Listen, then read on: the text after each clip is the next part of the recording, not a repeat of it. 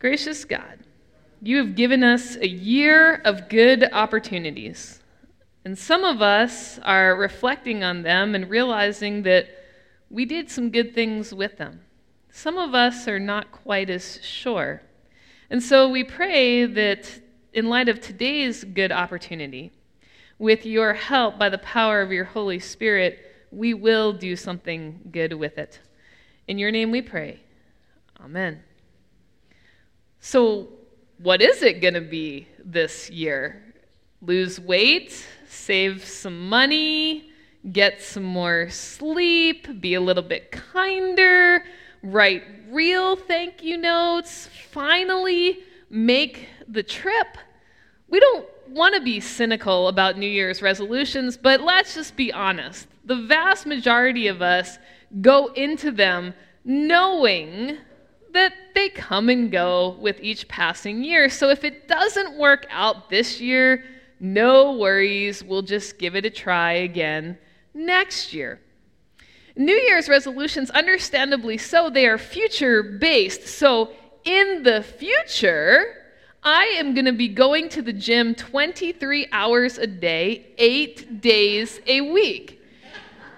And in the future, I will read those 16 books that have been sitting by my bedside table since 2002.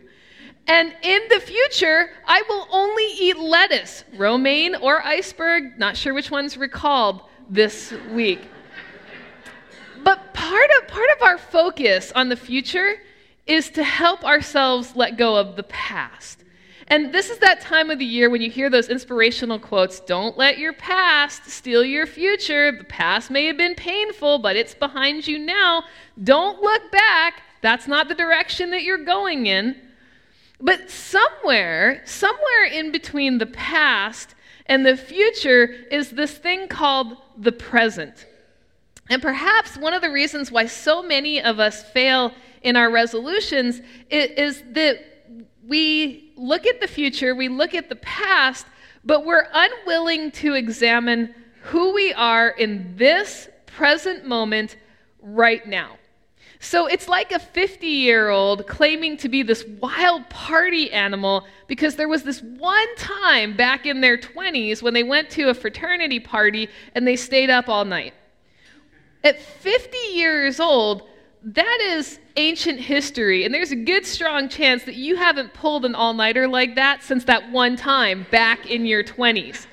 So that's not a realistic assessment of who you are right now. No, when you are 50 or, or whatever age you find yourself today, that's who you want to be well acquainted with as you get ready to make your New Year's resolutions. And what you might discover as you examine who you are right now is, is, that perhaps there's some things in your life that, that you need to be honest about, that, that you need to fess up to. One component of resolutions that, that we gloss over is confession. Confession is, is the naming of what it is that we call sin. And, and we flinch at the word sin because it's a dirty, ugly word. And if we have sin, then that means that we're sinners.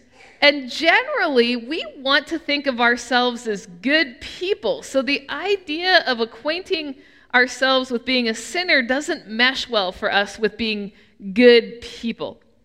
But First John chapter 1 verse 8 addresses this pretty clearly in a very straightforward way. If we say that we have no sin, we, we deceive ourselves, and the truth is not in us. That's pretty straightforward, right? But yet, for us, it's not always that easy. It's kind of like when you walk into your house and you have a puppy who has destroyed the sofa cushions, and you ridiculously look at the dog who is surrounded by the sofa stuffing, and you say to them, and you've probably done this, Did you do that?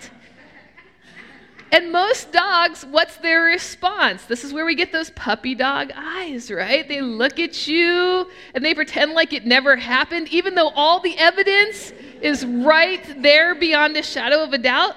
People do this too. You've probably done this. And if you're someone who makes New Year's resolutions, then there's a really solid chance that on some level you know, you know that you are carrying sin in your life. For the record, all of us, every one of us have sin in our life. And it exists whether or not you choose to confess it. But at the end of the day, it all comes down to this. If you don't confess and address the sin in your life, you will not be prepared to execute your New Year's resolutions to their fullest extent. Proverbs 28:13 reads, "No one who conceals transgressions will prosper, but one who confesses and forsakes them will obtain mercy." So according to Proverbs, we have two options when it comes to the sin in our lives. And I want us to look at both options so we, we know we can make an educated choice about what we're going to do. No one who conceals their transgressions will prosper. Now, this doesn't mean that some people will prosper, that a, select few will be able to get away with it, with their sin for the long haul. It, it means that even if you are the only person on earth who knows your sin, the fact that you have chosen to conceal it is going to hold you back from living your life to its fullest potential. I'm, I'm sure you've heard stories or even experienced this firsthand of a big brother big sister accidentally cutting off younger siblings' hair. Has that ever happened? I, it happened when I was a kid. And the crazy thing about it is when kids do this, they, they know it's wrong. They, they know this. And so what do they do with that hair? Under the pillows, under the carpet. At some point, some point, it's it's going to be found out. And even if it's not found out by mom and dad right away, sibling has not forgotten this and it's going to come back and hit you at family Christmas dinner 20 some years down the road. If you've got something in your life that you constantly worry is one day going to magically become a discussion item at a large gathering, then there's a good chance that it's something that you know is wrong in your life. And having to live with the annoyance or maybe even fear of it coming up at some point in your future is not the way to live. Far too often, we don't confess our sins because one, we fear the punishment, or two, we fear that if we confess it, if we name it, if we say it out loud, then we're going to have to do something about it. And we're going to have to change something about the way that, that we've been, and we don't want to do that. Kids tend to operate out of that place of fear of punishment. Most adults operate from that place of not wanting to actually have to change what it is that they're doing wrong. So kids hide the hair or the mess. Adults hide the alcohol or the affair or the money because it hasn't impacted their life enough to make them so uncomfortable that they want to change. If your resolution is to drink less in the new year, but you're unwilling to confess excessive drinking, then you can hide the bottle of scotch anywhere you want, but it's just not going to do it for you. On the other hand, Proverbs says, one who confesses and forsakes them, their sins, will obtain mercy. This is a two part approach to dealing with sin confessing it and turning away from it. To repent is, is to turn away. Confession may be good for the soul, getting it out there in the open. And, and by the way, when I say this, I'm not saying that next Sunday we're all going to take turns coming up here and everybody's going to collectively uh, confess their sins, right? But, but to confess it before the Lord, that's, that's what we're talking about. So if if then we confess our sins, we also want to turn away, to change our sinful behavior. So, take pornography, for example. If John confesses that he's really addicted to pornography. And he stands up and he says it in front of a hundred people, but then he turns around, goes right back to his house, turns on his computer, and gets right back at it. I suppose that John could say, Well, everybody knows this about me anyway, so what's the big deal? Just announcing your sin doesn't mean that you're addressing it or that you're ready to turn away from it. So, scripture tells us that we have to forsake our sin, to turn away, and we will, we will, not we might or maybe, but we will obtain mercy. So, here again, when it comes to our New Year's resolutions, we're talking about two levels of mercy. The first level is the mercy that comes when we confess. It doesn't mean that there's not consequences for our sin, but it does mean that we have gotten it out there and we are now in a place where we can move on and turn away from our sin. You might get grounded for cutting your sister's hair, but you also don't have to hide from your sin anymore. It gets taken off of you. The second level of mercy deals with how we address our sin. And I think one of the best ways to describe this is from the perspective of those of us who make our New Year's resolutions around our health. So let's say that your New Year's resolution is to work out five days a week because you have let your health go and, and you start out really strong. Isn't that how all resolutions work, right? We go from zero to 60 from December 31st to January 1st. And so you, you go out there and, and you are so strong, in fact, that you go out for seven days, not just five. You did all seven, and you're putting in two hours a day, and, and it's awesome. And then on the eighth day, you pull a hamstring, and you're down for the count. Well, that blows the New Year's resolution, right? That's the point where most of us are like, well, we'll get it in 2020. but go back to what you were trying to turn away from in the first place. God has given you this one body and entrusted you to take care of it. And it sounds like you weren't doing such a great job with that. But before you decide to go ahead and move into the gym, did you confess why it is that you made this resolution? Did, did you admit, even, even if it's just to yourself and to God, that thus far you have treated your body a whole lot more like a seedy dive than an actual temple? Just like when we confess our sins, we're not done with the work of repentance. We have to understand that repentance takes time and it's not a quick and easy fix. It's a gradual process of refinement. If you steal from somebody, even if you make full restitution, it's going to take you some time to reconcile that relationship. It's going to take some time for you to rebuild your reputation. So we have to understand that repentance has to come with mercy because we're not perfect people. And we don't deal with perfect people. And far too often, our New Year's resolutions, we go into them deceptively believing that this is the year that we're going to reach perfection. And then we fail again.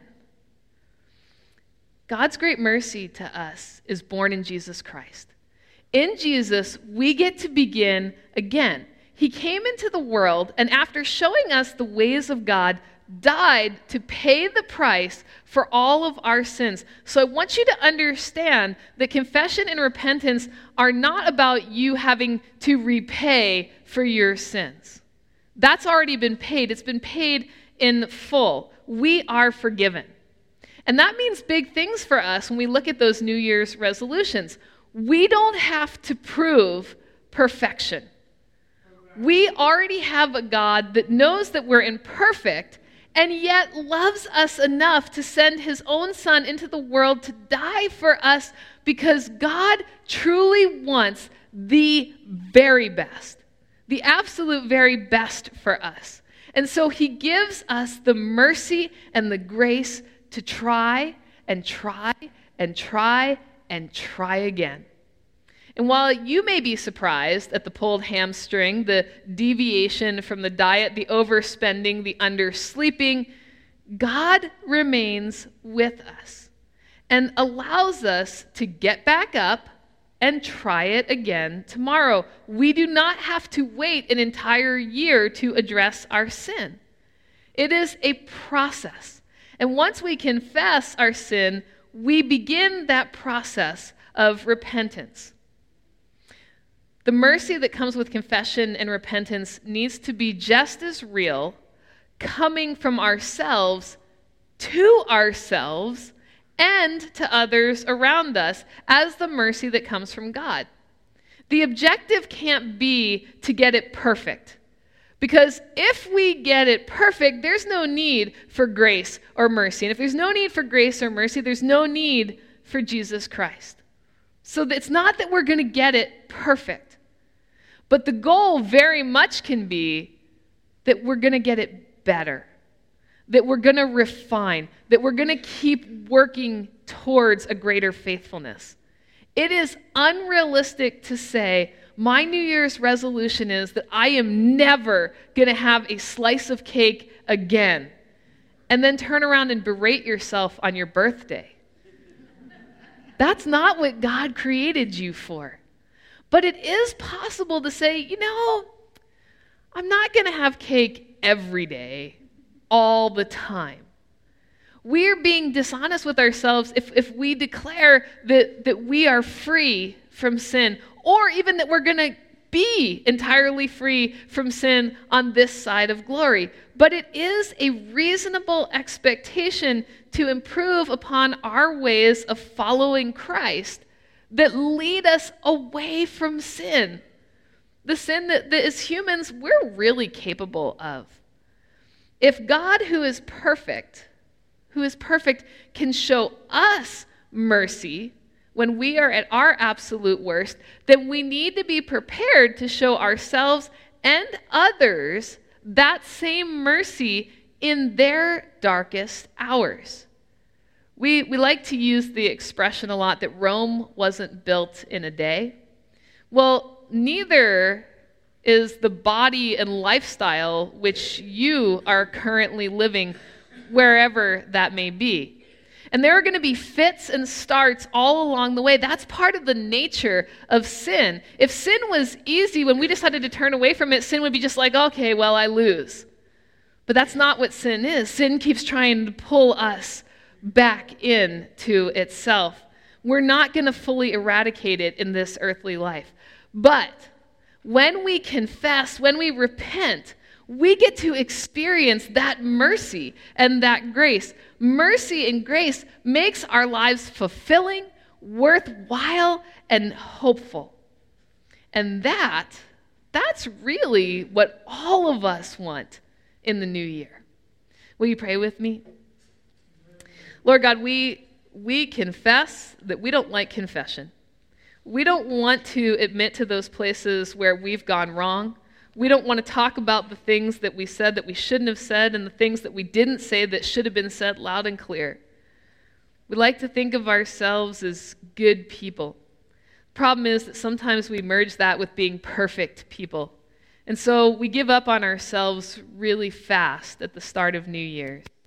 You don't give up on us. Instead, every day you wake up and you tell us, Go out, try it again. I love you and I am with you. In your name we pray. Amen.